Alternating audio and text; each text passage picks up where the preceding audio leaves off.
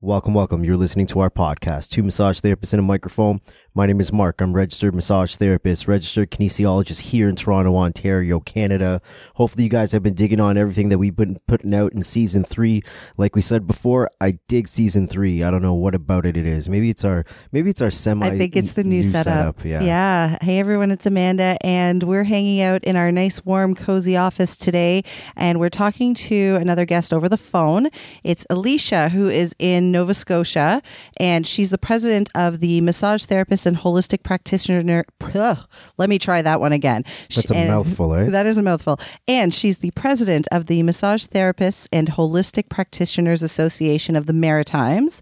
And uh, we are going to talk a little bit today about um, what's going on out there in Nova Scotia with the associations. We'll talk a little bit about regulation and uh, title protection for massage therapists. So, Alicia, thanks for hanging out with us on such a cold day. Thanks for having me. It's nice to be um, invited to do the show. And yeah, I'm the president of the Massage Therapists and Holistic Practitioners Association of the Maritimes, and I've been in this position for about three years and on the board before that um, as member at large, kind of learning the ropes. And um, it's been an interesting time here. January 1st, we um, now have the Massage Therapist Title Protection Act was proclaimed. So that's a new law here for us. And that's what I'm here to talk about mainly. All right, awesome. So, why don't we start at the beginning then? How long have you been a massage therapist? Since 2010. Okay, so actually similar to myself. And what type of what type of practice did you start out in? Like give us a little bit of a history on your career path in massage therapy. Uh, sure. So when I graduated, I worked at a small spa. I think that was my first job. I actually had a short-lived uh, solo practice, but anyway, um, was not ready for that in any way, shape, or form. So went to a small spa and worked there for a while. I worked at another small boutique spa after that, and um, then I moved away for a while. I actually lived in Mexico City for a year and a half uh, with my boyfriend at the time. So um, we're not together anymore, but uh, it was a cool experience. And when I came back, went back to massage, and I worked in a couple more spas actually. And uh, it wasn't really the right setting for me, actually. And uh, I have a lot of chemical sensitivity, so it wasn't super healthy either. And then I worked at kind of a boutique clinic for a while, which was cool. But um, I really never took off as a typical massage therapist. And I found Rapid Neurofascial Reset in 2017. And you guys might have heard about it. Yeah, I've seen uh, I've seen it on Facebook a little bit. What do you Yeah. mean what do you mean when you say I never really took off as a traditional massage therapist? What does that mean? Can I guess? Um, Can I guess? You want to guess? guess. Okay. I do want to guess. I'm going to guess you're not all about between the sheets and Swedish techniques. Am I wrong on that? Is that was that a good guess? I'm not really all about that. I think it's wonderful. I think Mhm. it really is. And I think a lot of people do it so well. Um, I just, I had an injury actually, my, right before I started school. So school was starting in August and I think maybe in June or July, I tore my left shoulder apart and couldn't even lift my arm. So I worked through pain for school. And then I tried to get a lot of help. I tried physio, I tried massage therapy, I tried everything. Um, but I still had all this chronic pain, and it really settled into myofascial um, restriction, really bad, all through both shoulders and my neck, back. So as I was working in the spas, doing back-to-back massages, you know, five a day, it would just tighten up continuously. So I didn't also I didn't feel great doing that kind of work. Mhm. Yeah, so it made it really challenging. Um, but that's okay because I feel like when you're injured yourself, you have to learn and that makes you able to better help the clients that you see. I really do feel that. How do you go from practitioner to being involved with the association? Uh, well, I just kind of went to the meetings. Every AGM that I was around for, I would go and kind of watch and listen to what was going on. Um, and pay attention to the emails and all of that. And then every year they kind of ask for volunteers to be on the board. And so the first few years, as I was just trying to get myself together, I didn't feel like I could take on that responsibility. But as time went on, it kind of just um, became evident that somebody had to. Uh, we have a small association, and um, I know you probably know this is a problem for a lot of boards. People are so busy, they don't want to volunteer. Um, but for us, it was kind of like, okay, we really need people to step up, or else we're not going to be able to continue. And um, a lot of people really feel strongly that this is the group they want to be in, and I'm mm-hmm. one of mm-hmm. those people. So it was like, okay, Alicia, time to step up. And so I eased in as member at large, and kind of as things went on, became vice president and then president. So obviously, this was the association you were a member of.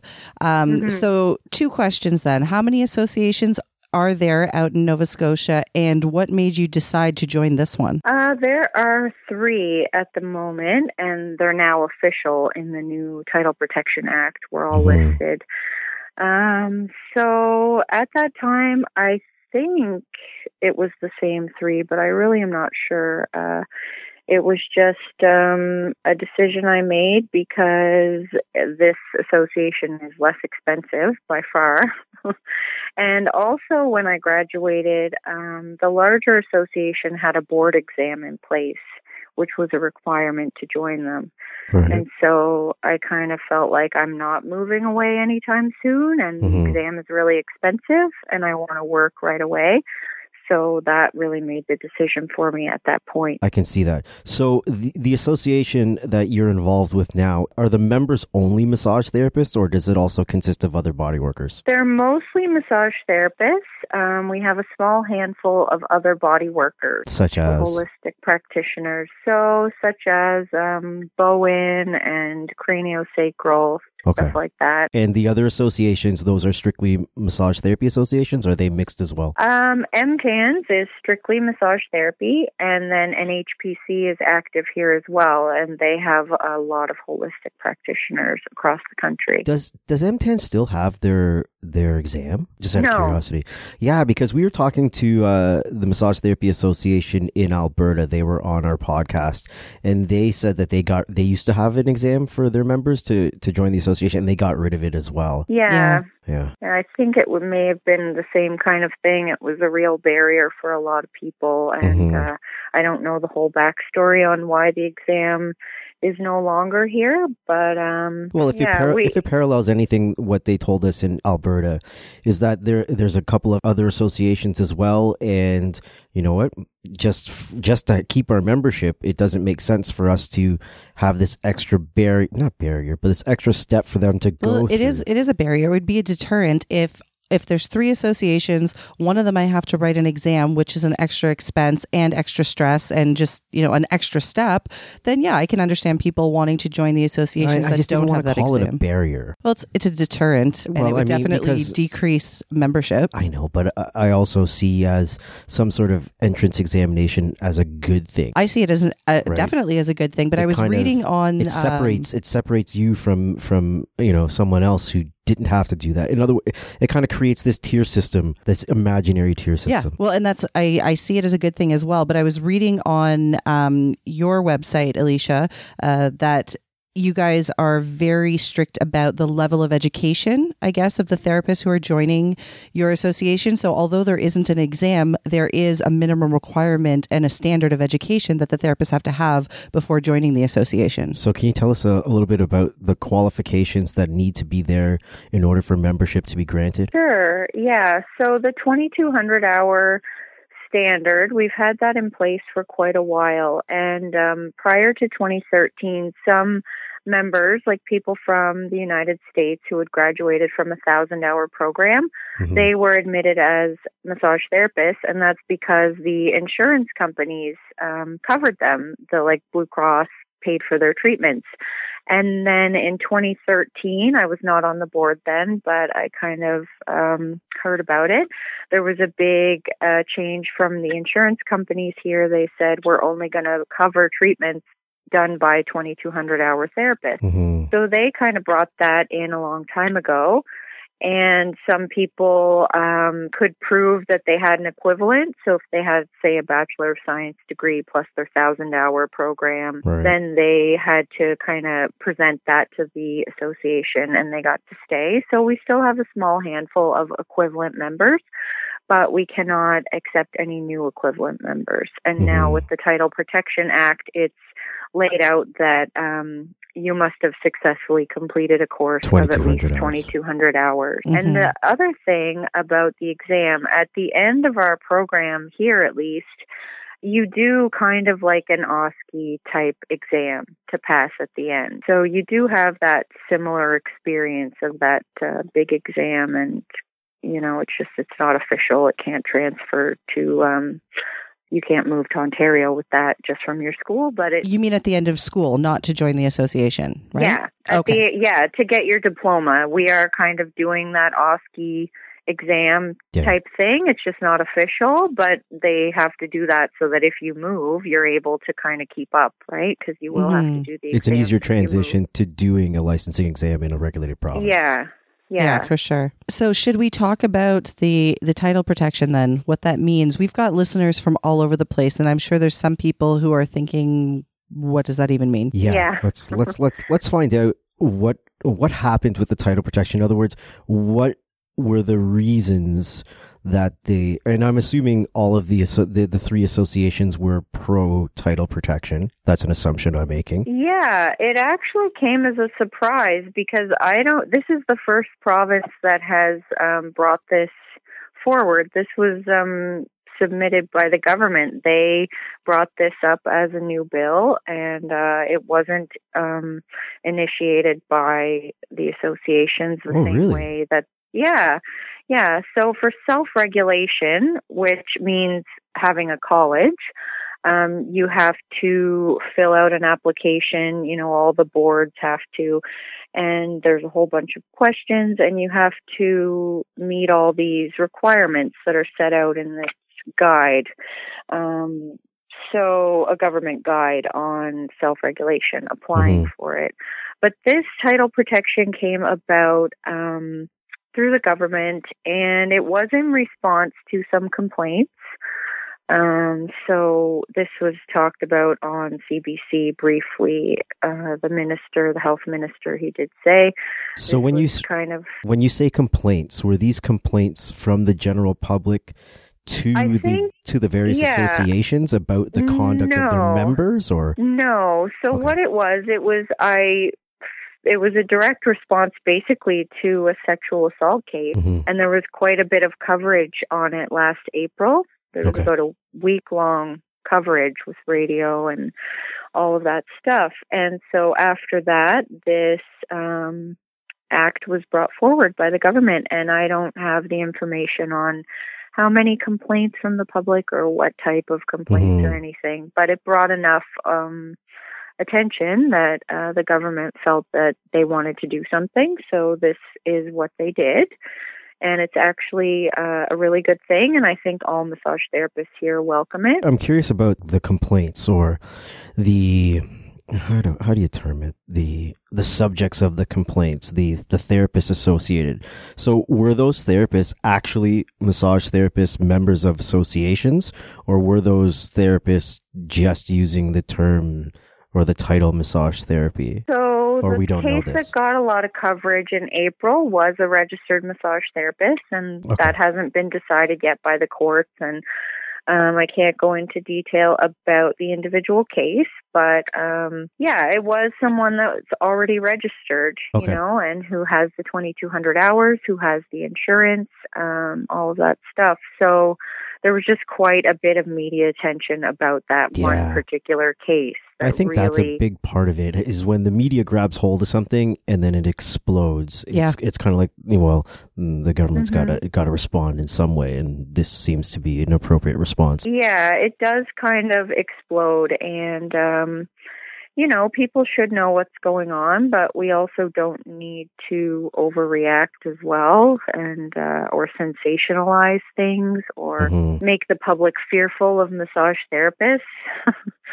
um I find that part of it a little bit uh it's a little bit disheartening, you know? But that's what the media does, regardless if it was a massage therapist, a doctor, a dentist. The minute they get a hold of something and there's a story, they're going to run with it, right? And it's, you know, they're going to vilify whoever the accused person is, regardless of their profession. So, yeah, it sucks when it's a RMT, but I, I mean, I guess it, it's partially because of the nature of our job. I think it hurts us a little bit more. Not that doctors aren't super intimate, but the fact that when you go see a doctor, very often, you know, you're not alone in the room with them. There's a nurse there. When you're with a massage therapist, it's it's just you and your client, right? Do you think when the general public reads or hears these types of things in the in the news that it deters them from seeing a massage therapist? Like if you're already a patient of massage therapy, I don't think it's going to change your mind. But do, Mhm. do you actually think it, it causes people to look at massage therapy differently or think twice before they book a massage therapy treatment? I think they're more likely to look at massage therapy, like the entire profession, differently versus when it's a doctor. I think I've spoken about this before. If you go to a dentist and you have a negative experience, your reaction typically is going to be to find a better dentist. Okay. If you go to a massage therapist and have a negative experience based on surveys that I've read in the past, and I wish I had resources to tell you about, but it's it seems to make a person think twice about the entire profession. And again, I think it's the nature of the fact that it's very personal, very you know the the client's in a very vulnerable position, and it's more one on one. Whereas you know if it's a dentist that does something, typically there's a dental assistant or a hygienist. There's other people around, right? Okay. The massage therapist, it's just you and your client. So if anything were to happen, it's he sh- he said she said kind of thing, right? And you think Mhm. that, that therefore the general public, someone that doesn't regularly get massage therapy treatment, that is a deterrent. I think so. And like I said, I know that I've read um, Okay.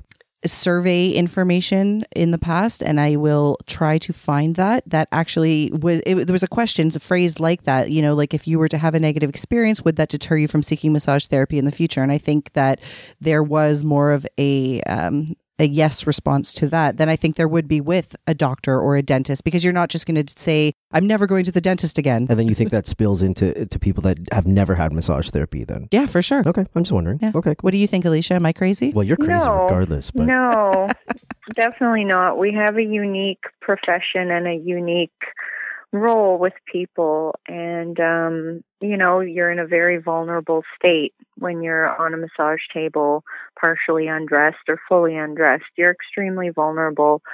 Um so yeah and i feel that we all feel it when there's a case um especially online. Someone will share an article where someone has found themselves in the situation where they've been charged with sexual assault and we all feel it like it feels like a kick to the gut you know and the comments are always uh this makes us all look bad and you know this really this really affects the whole profession and um yeah it's a really delicate thing for people so because of these types of complaints, title protection became a good idea. Yeah, basically, um, that was the the main impetus for this to come into creation. We didn't, I didn't know this was an option. I thought all there was was self regulation with a college. I was just going to say that, and I'm so glad you did. And I was almost embarrassed to say, like, I actually didn't realize that title protection could uh, exist without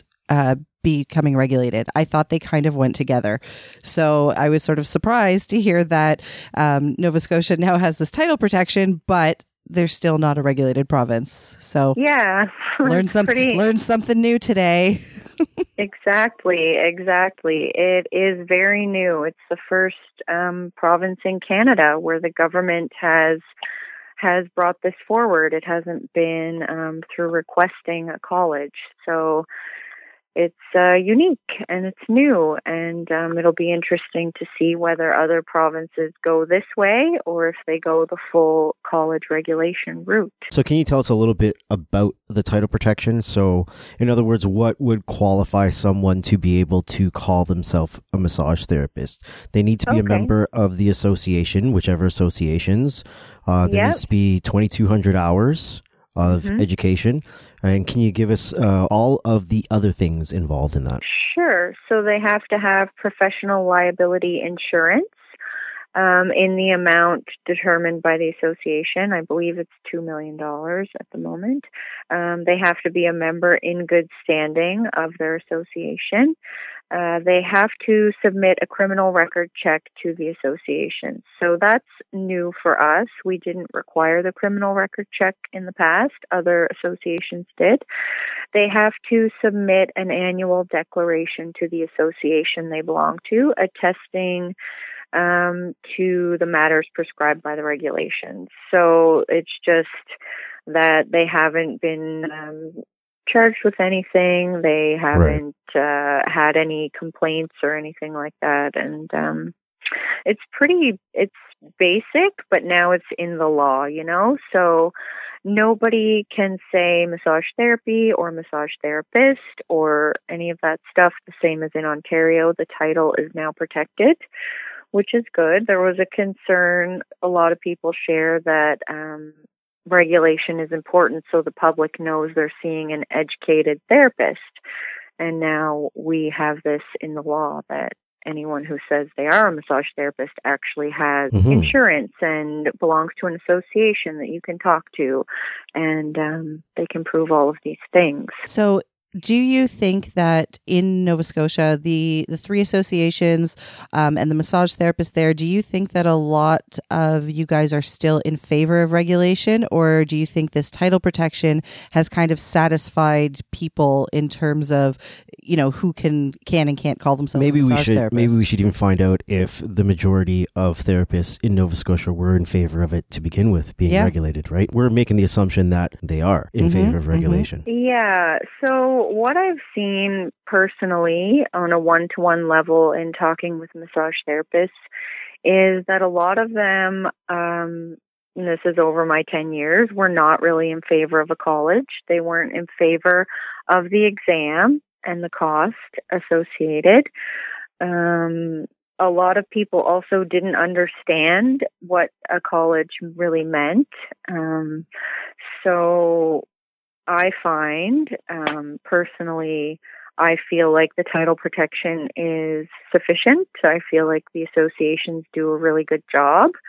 And um, I also feel like uh, the risk of harm uh, that can't be dealt with through other means is low. So that's one of the um, one of the questions, you know, in the application for self-regulation is what are the specific risks to the public that would be addressed by uh, self-regulation? And so, then another part asks the the risks that can't be uh, dealt with with other measures that are already available. So, for me, um, fraud. The other measures are the insurance companies can investigate. They have investigators, they have resources, all of that. And also, they can then forward their findings to the police. And if you steal a bunch of money from your client's insurance, you can be charged by the law. Um, same thing with sexual assault. I feel like the police have the investigators and the resources and the power to really do that. And the other thing is, um, for me that because massage therapy is not a controlled act, even if uh, an association or a college says you can't practice, they, if somebody really wanted to, they still could. They could still go do their massage. Mm-hmm. And, um, but if the court and the RCMP says, we're placing these conditions on you and you're not allowed to practice on a certain population or you're not allowed to practice at all. And if you do, that's a breach of your conditions. That has a lot of weight to it. You're you know, being charged with things. Yeah, that has more weight to it than some sort of discipline that would come from a regulatory body. Yeah, for sure. That's what I feel. That's what I feel about it. And um, it took me over the past year and a half to gather all of this together and get it straight for myself. Um, what all of this means and doesn't mean.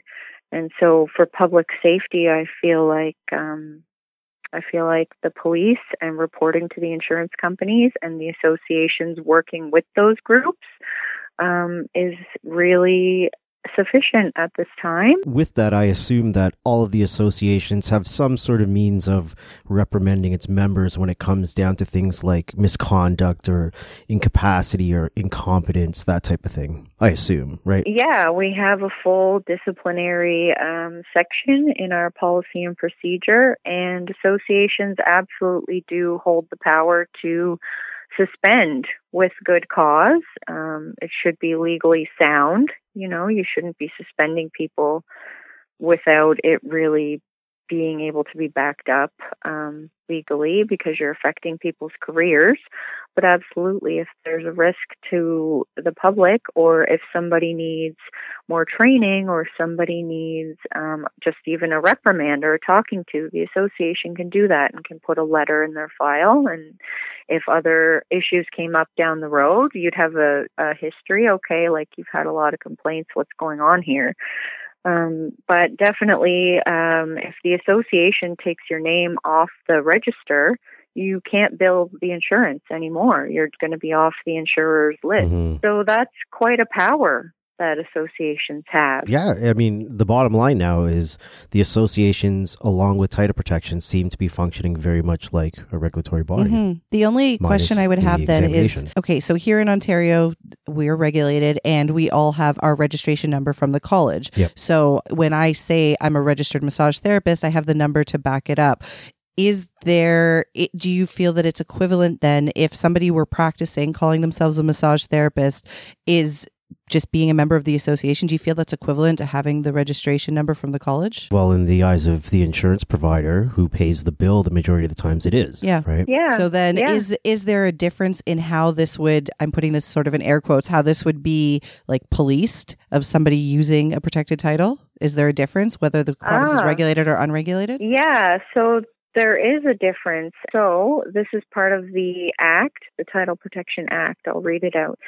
Every person who contravenes this act is guilty of an offense and liable on summary conviction to A, for a first offense, a fine of not more than $15,000, and for a subsequent offense, a fine of not more than $30,000. So if someone is misrepresenting themselves as a registered massage therapist, uh, we would report them to the police. Mm-hmm. And so the police would t- take care of this. It's a, a crime here to misrepresent yourself as a massage therapist now. But the same as here in Ontario? I believe because there's self regulation, it would be the College of Massage Right. Therapists of Ontario that would have to, you know, I mean, I'm just, I, just spitballing here because I'm stupid. I, f- I just want to add something before I forget to that.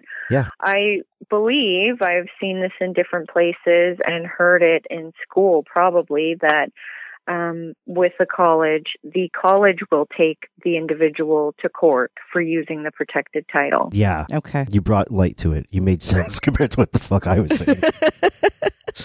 yeah, so in that case, then basically the members are paying for that action Yeah. to be taken against the the massage or the person right. using And the then they go on, then they go on a list of illegal practitioners. hmm And so I assume that those illegal practitioners would have some sort of court order saying if you perform any type of body work, blah blah blah blah blah blah blah. blah this is this is the repercussion. hmm Yeah, so that's the difference. Um, for me, I feel like with title protection here, it's wonderful that the cost doesn't have to be um, paid by the members. I think that's great.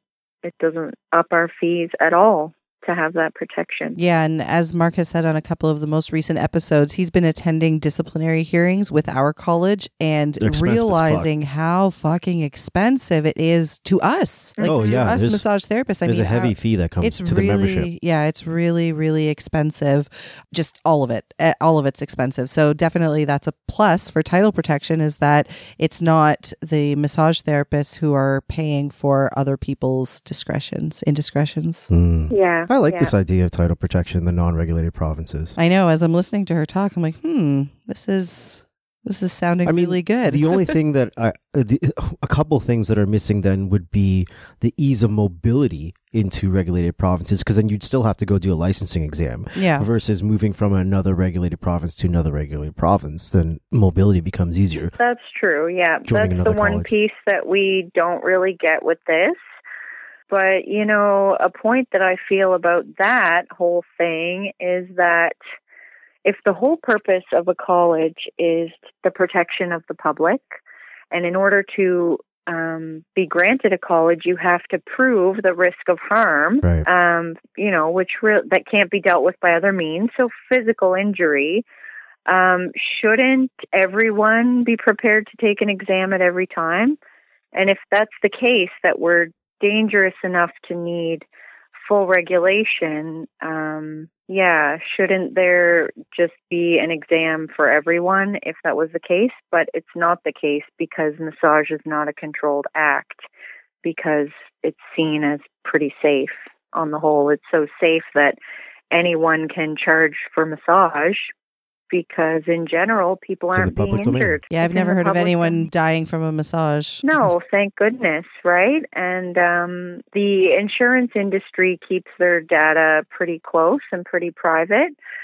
But um, if people were really being injured, it would be on the news, you know? So our insurance rates are really low because we're a low risk profession. And so that whole thing about um, the exam and being necessary to protect people, I get it. Um, I think it shows a level of education and a level of skill, but um, I don't think it's the be all end all to who's a good therapist at all. You know, Well, Go yeah, I mean, being a- therapists and get a different treatment or a Exactly. different result. Being a good therapist and passing a, a licensing exam that is based on entry level competency and skill, th- th- those are two different things. Yeah, absolutely. Do the associations in Nova Scotia or in the Maritimes in general, do you guys have requirements for continuing education for your members? We do, yeah. So we still require CEUs. I know Ontario has changed the program, which is so mm-hmm. interesting to me that they've done that. Um, so we require 30 credits in three years. And uh, we allow you to get those 30 credits anytime over the three years. So if you want to take a couple big expensive courses, you're going to get all your credits, which is awesome. We used to have a requirement of 10 per year. So people were taking littler courses or doing smaller activities like articles and things like that and just to get the credits. But we thought and um, you know all of us and the members that show up to the agms to vote we uh, decided to make it a little bit easier. So it's one ceu per hour for courses. They're different breakdowns for different activities. Right. um, so if you take a craniosacral course, it's five days. You're going to get most of your credit, hour per CEU. And then secondary activities. So that's things that aren't directly in your scope, but like business courses or, you know, the other kind of things like uh, Reiki still counts. So, or aromatherapy, if you take that, it's a secondary credit. You get one CEU for every two hours of class instruction. It all sounds exactly like what we used to do, doesn't it? Yeah, Our well, we category A and category B. Well, I mean, ours were always for every two hours of Yes. education, there was one credit. Yeah. And we still have education that we have to complete. It's just not counted anymore in terms of credits or units. But we yeah, still have there's no to hours. Um, i there's no minimum number of hours or credits, but everybody still has to do continuing education. It's a little Mhm. more self-directed, but it's a little. a, a little. It's, all completely self-directed. But yeah, Yeah. I, well, the reason I asked that is because I was trying to think of all the different things the college does. Does. You know, we've talked about discipline, we've talked about protecting the public. Now we've talked about continuing education. Like it sounds like the associations in unregulated provinces are really just Pretty acting much. like I our mean, college they, does. They would have their membership committee or their membership Mhm. department. They would have their inquiries, complaints, and reports department. They Mhm. would have their investigations. They would have their discipline. It's pretty much the way it's run. Yeah, we really um, we're really modeled after how the CMTO yeah Sounds was. like it. And even in school, we learned all CMTO standards and things like that. So Mhm. that, that makes sense. Ontario was the first regulated province, so it makes sense that we would model after them. But yeah, it's okay to it's okay to just have this and have our association. Um, that's what I feel. Uh, so we'll see if we get a college down the road, and we'll cross that when we come to it. Um, but for me, I feel like this is this is a lot. Do you think title protection is is something that actually would would make it safer? Would protect the public? Make like, it safer. Yeah, I mean, like if if one of the major reasons why this happened were complaints that were happening, and in Nova Scotia the government realized, hey, what the fuck? There's a lot of complaints that are happening against massage therapists. We should do something here. Does title protection actually change that landscape at all? Like, if you're having members of associations that are in misconduct, is title protection going to change any of that? No, I don't think so. I think the only thing it might change is um, anybody who, because as we were t- we talked about before, anybody could call themselves a massage therapist Yep. before. Now that they can't, it might deter some people from disguising themselves as a Mm. massage therapist. And you know, maybe somebody like if I was a member of the general public, even here in Ontario, where as you said, we've been regulated for a long time, people Yep. understand what massage therapy is. There's still people who will come to me as a massage therapist. They see on my website, I call myself a registered massage therapist. They see diplomas on my wall. Like it's very obvious.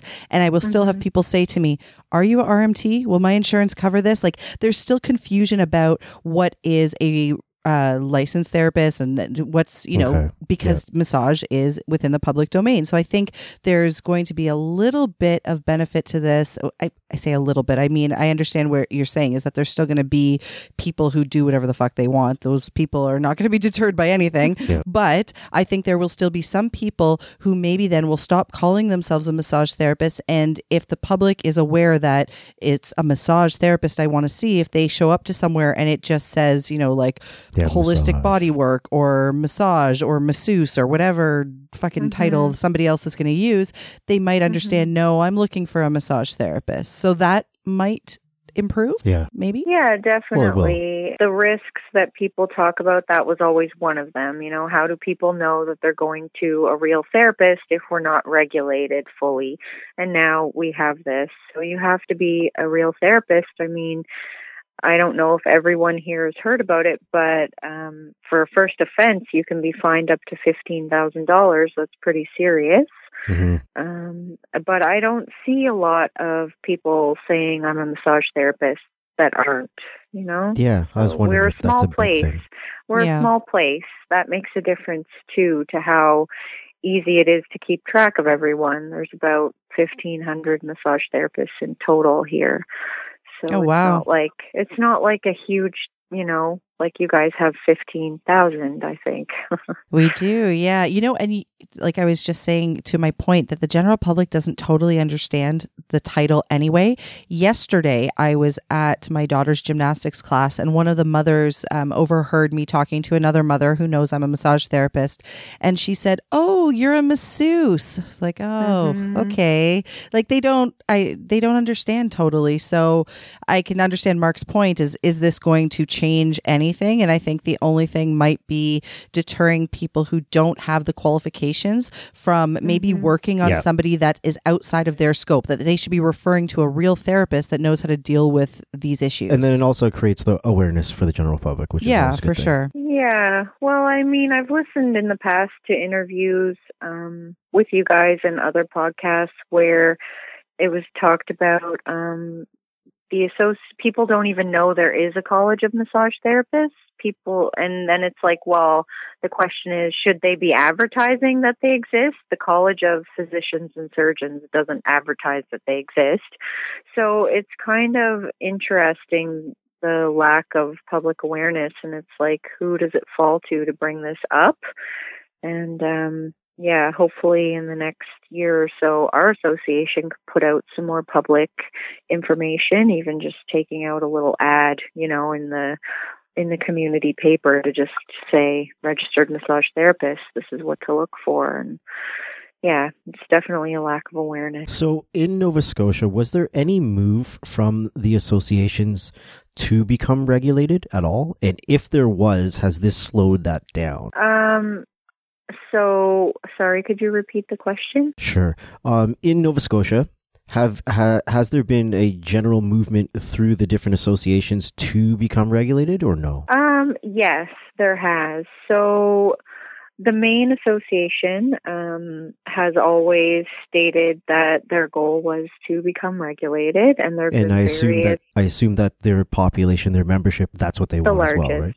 Okay. Yeah, they have the most therapists, and yeah, so that's been their position. There was an effort, I want to say 2003, and it's searchable. You can see they had an act, some kind of massage therapist act um, yeah, 2003 Massage Therapy Act. So they got so far, and then I'm not sure it just never became proclaimed. And I read through the act, and I don't know what was going on in 2003. That was a long time before I got into this. But um, our association wasn't listed in that act, and I don't know how that would have turned out or um but anyway that effort didn't make it all the way through and now, right now, uh, there is an application in from the other two groups. And Hmm. so that is being reviewed by the government. Yeah, we probably won't know for a while if it's approved or not. So, in that case, any therapists that are in any of the associations would be eligible for the college, I'm guessing, would be Right. grandfathered in. And uh, then it would be similar to Ontario, probably, and BC, and all of that with an exam and all of that stuff. hmm But our association, we had a vote actually, uh, an official vote, and I don't have my notes in front of me, but I believe we got 82 responses out of 150. I think we had 156 massage therapist members then, so over half responded. And it was mostly um, not in favor at that time of the vote. And was that time of the vote before title protection? Uh, this was after title protection, Mm, yeah. actually. So, title protection actually had been discussed, and it had been so the first reading was in October, October 11th, 2019. So, we started um, telling our members about title protection at that time, and I sent all the information out to them. So, they were aware that this was coming, and then our vote was at the end of November so I kind of I we did some uh, held some consultation meetings. Not very many people turned up. Uh, we have a lot of people that live out of the city, so they don't drive, you know, three or four or five hours for an in-person meeting.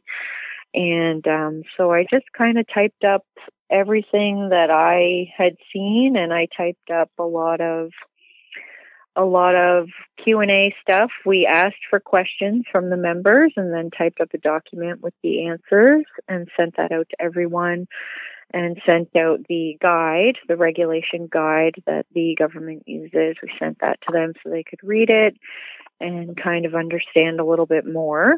And uh, that was the result.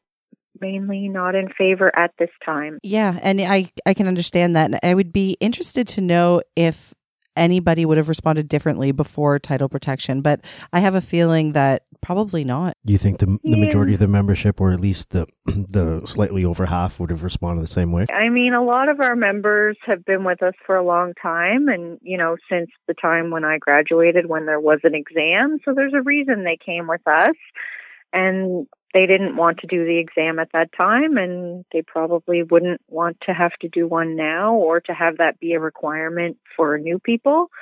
Um, graduating. Are you familiar with what New Brunswick went through when they first had their licensing exam come in? For sorry, who? In New Brunswick, when their college first came about and they had their round of licensing Yeah, I read about that, and Yeah, I think was- everyody except one person failed, and they Yeah, had some like that. kind of a class action lawsuit or Exactly. something. So, as far as I know it, and I don't think I know it too well, but as far as I know it is, there were, I think there was like 200 or something people that might have, or maybe I got the numbers wrong, but there was a small handful of people that actually passed. And I think it was like one or two people that passed. Yeah, it was very Mhm. small. And there was a whole shitstorm because everyone else that went to the same educational institutions got grandfathered in. They didn't have to write their exams. Yeah. And imagine you go to school to become a massage therapist. You go into school, they're like, okay, yep, as long as you pass school and then you can join the association, you can practice and work. And then while you're in school, a college is formed. Mhm. And then you are informed that, well, you can't go out and practice until you pass this college exam. And then the majority of people fail it. Did they model the exam after ours? Like how Alicia's saying a lot of places Pretty are much. modeling after Ontario, they had Newfoundland's exam actually, Which is which is ours. which is Ontario. Yeah. Yeah. Yeah. Yeah. So I don't know anything about the schools in New Brunswick, but um that was a really unfortunate situation. Yeah. And uh hopefully but they actually their whole so their whole application for regulation it was a private member's bill and I'm no expert on this stuff but I do know this part of the story and so somebody in the government uh, put it forward and it went through all the readings in one day Oh, wow. and the next day they were regulated and had to enforce all of this stuff. So our process here is different. You know, I've got this 38 page guide from the government about the process. It's very in depth. They don't just, they don't do the private members bill here anymore. And this guide is recent too. I don't have the date on it, but it's within the past few years the government put out this self-regulation guide. And I Mhm. think it was to avoid things like that happening probably. Yeah, I would be so pissed, man. If I went to school and learned everything and then you go to do an exam and if everybody fails, obviously the exam was not representative of what you but not just studied. not even that. It's like the dude that graduated six months before yeah, me. he's working. He's working and Yeah, he gets I'd so grandfathered in. I'd be fucking angry. I would be so pissed.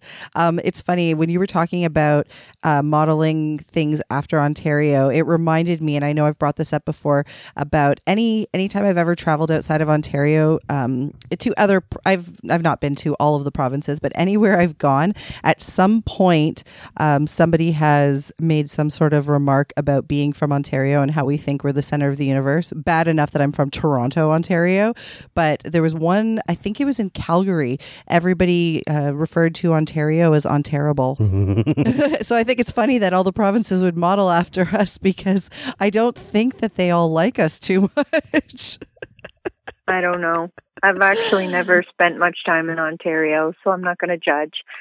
Mark and I went to Nova Scotia once by accident. yeah, we were on our way Oh. to PEI, and I think I made a right instead of a left. Yeah, and we ended up. Yeah, we ended up. Suddenly, we see the sign "Welcome to Nova Scotia." We're like, "Oh shit, we didn't mean to do this," but we got out of the car, took a picture in front of the sign saying "Welcome to Nova Scotia," and then turned around and went to PEI. Oh, So Oh, I think, well. I think we're going to have to visit Nova Scotia at some point because Yeah. we only went there for you know ten minutes by accident. yeah. we've had some people take some some of our courses flying in from Nova Scotia.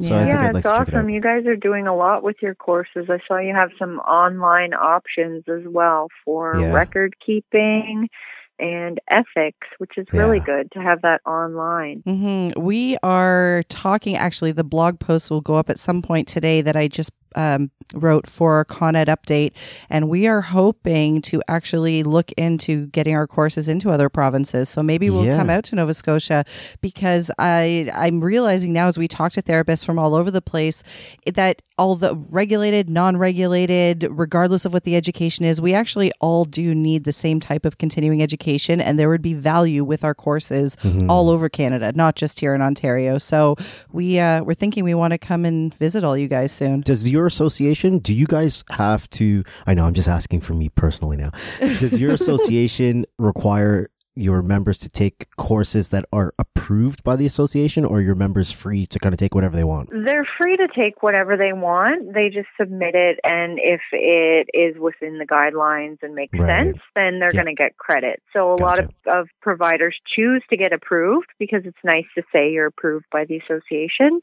Mhm. Um, but they But certainly don't have to be. No, we we give credit where you know it's warranted.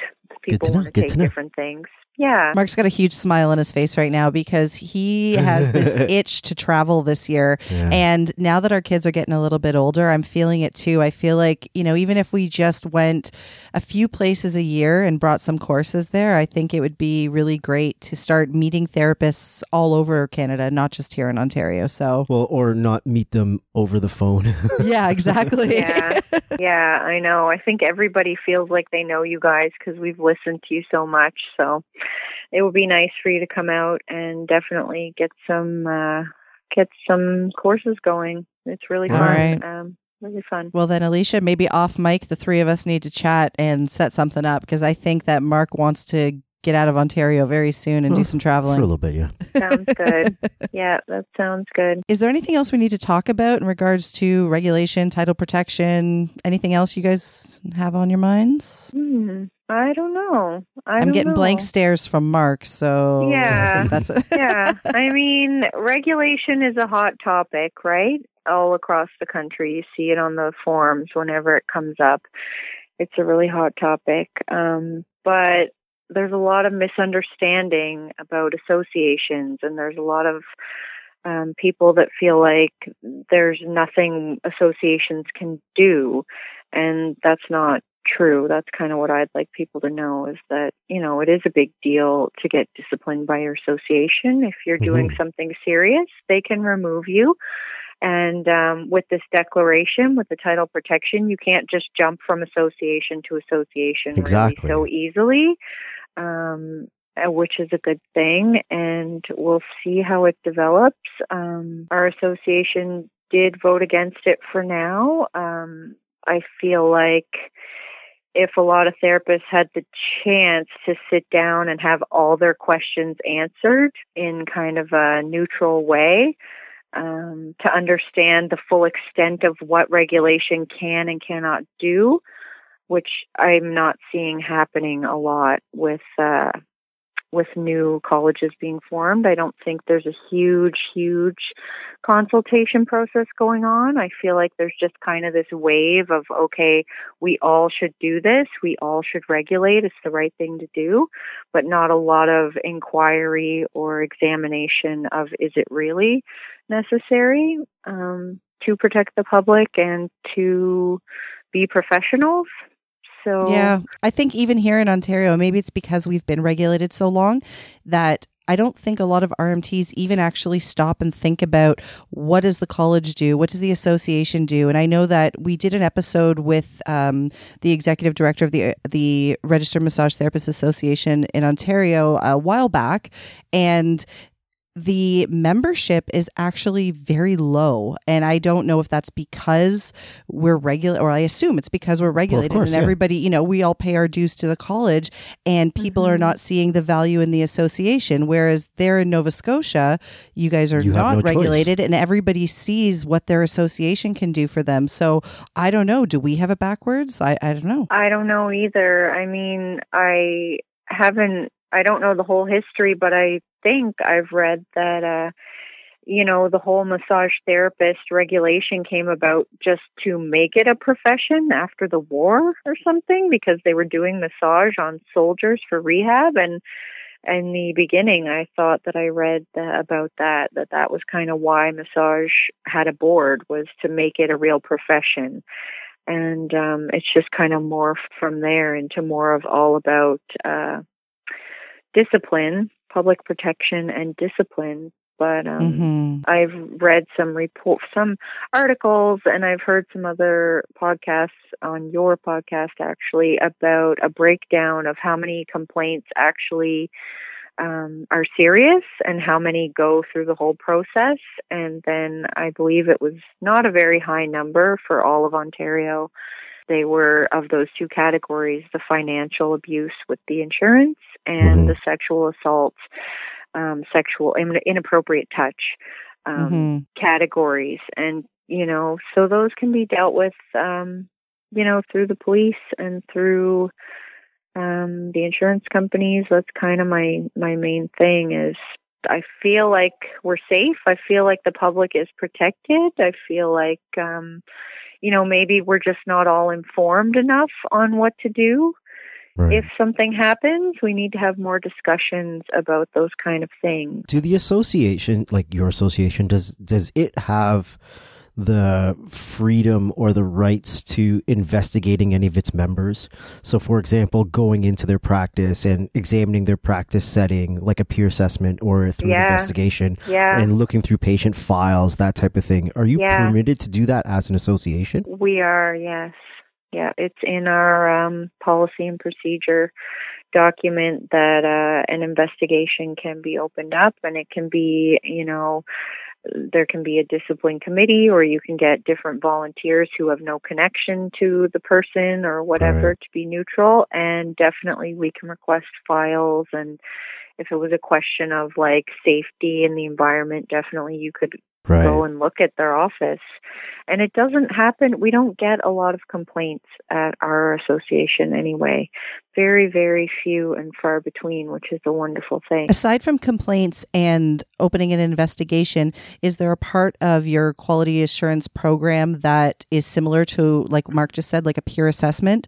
So for us here in Ontario, there's actually um, a peer assessment process where you get drawn randomly and you're informed that somebody is going to, somebody from the college is going to come into your practice and they look through files and look through your record keeping, your appointment book, your billing procedures. They look at the clinic space, your equipment, hygiene, like anything, just to make sure that you're following all the standards. Does that exist with the associations? It doesn't, no. That would be quite expensive and, you know, a big Yeah. undertaking. But definitely um, we can respond to any of those issues if they came up and certainly go and check things out and work with the therapist to improve it because that's not like a, a punishment thing if you get peer assessed and you're doing something wrong. They just correct you and kind of make sure you you fix it, right? Yeah, it's not it's not meant to be for punishment. It's meant to well, it's exactly as it said. It's quality assurance. It's Yeah. a, a part of protecting the public, I guess, is It that is, the, yeah. the Mhm. peers come in and make sure that we're running our practices according to the standards set forth by the college. So Yeah. it's a regular it's a, something that happens on a regular basis and it can happen anytime and it i think that's maybe the only thing i've heard so far that the cmto is doing in terms of protecting the public versus the association Yeah, I mean, so when you take a look at the powers and duties uh, that normally happen under a college, if you break them down into just basic guidelines, we're talking about one, govern and manage the body charged with overseeing the profession, two, set standards and requirements to be met by those wishing to enter the profession, three, set standards of practice for members of the profession, four, make and enforce rules with respect to complaints, investigations, and discipline, and then five, prosecute offenses under its legislation. Based on everything that I'm hearing, um, us talk about the associations, the only thing that an association can't do is the fifth thing, prosecute offenses under its legislation. And in those Mhm. scenarios, they refer it out to, you know, the authorities. In like those she cases. said yeah. insurance Anything that has- and, yeah anything that has any kind of major harm to it. Yeah, and it's just not such a big process, you know, not so costly um, as having the investigators and all of that staff involved. It's just kind of more of a peer thing right where, yeah, a small committee will review both sides of a case and kind of work through it with both parties for something that's not a serious uh, criminal matter. Mhm. And um yeah, so if somebody like say if somebody if the RCMP suspended someone from working on the public, they would have good reason. We might not be privy to those reasons, but we would mirror the RCMP Right. recommendation. We're not going to say, "Oh well, they the, you know, you can still practice." That doesn't even make sense. So, there's a lot in place. There's a lot that's working really well, and um, there's always work to be done. We know that, but it's such a such a broad landscape, massage therapists and how Mhm. they work, right? Each practice Yes, it is is. different. So we've talked about that on your on your show as well about spa b- versus clinic and where does the line get drawn and a lot of people want, you know, there to be some people want separate tiers of massage therapists and it just gets too gets too complicated with all of that stuff. It's an interesting interesting time, interesting Very. profession. Well, on the positive, I'm really happy for you guys out there in Nova Scotia. I think this title protection is great for you. I think the associations are doing good work. And I hope that Con Ed will be visiting you sometime in 2020. Fuck yeah. That would be amazing. Yeah, put it out there. Let us know. That would be great. All right. Well, thank you so much for talking to us today. I think this is some really good information. And even for people who are not in Nova Scotia or in the Maritimes or in an unregulated province, I think this is just a good conversation for people to actually really start looking at what regulation means, what colleges do for you, what your associations do for you, and just understand the profession a little bit better. I think there's a lot of people working as a massage therapist that don't even understand all of these things. And um, it's it's good to get these conversations out there. So thank you. I appreciate you taking you. time for us. Thank you. Thanks for having me. Yeah, and then as you know, as time goes on and uh, things start happening out there, you know, any updates that come along with the title protection or any updates that come along with uh, prospective regulation, we'd love to have you back on. Thank you so much. I appreciate it. I appreciate the opportunity. Right on. You guys have been listening to two massage therapists and a microphone. Peace.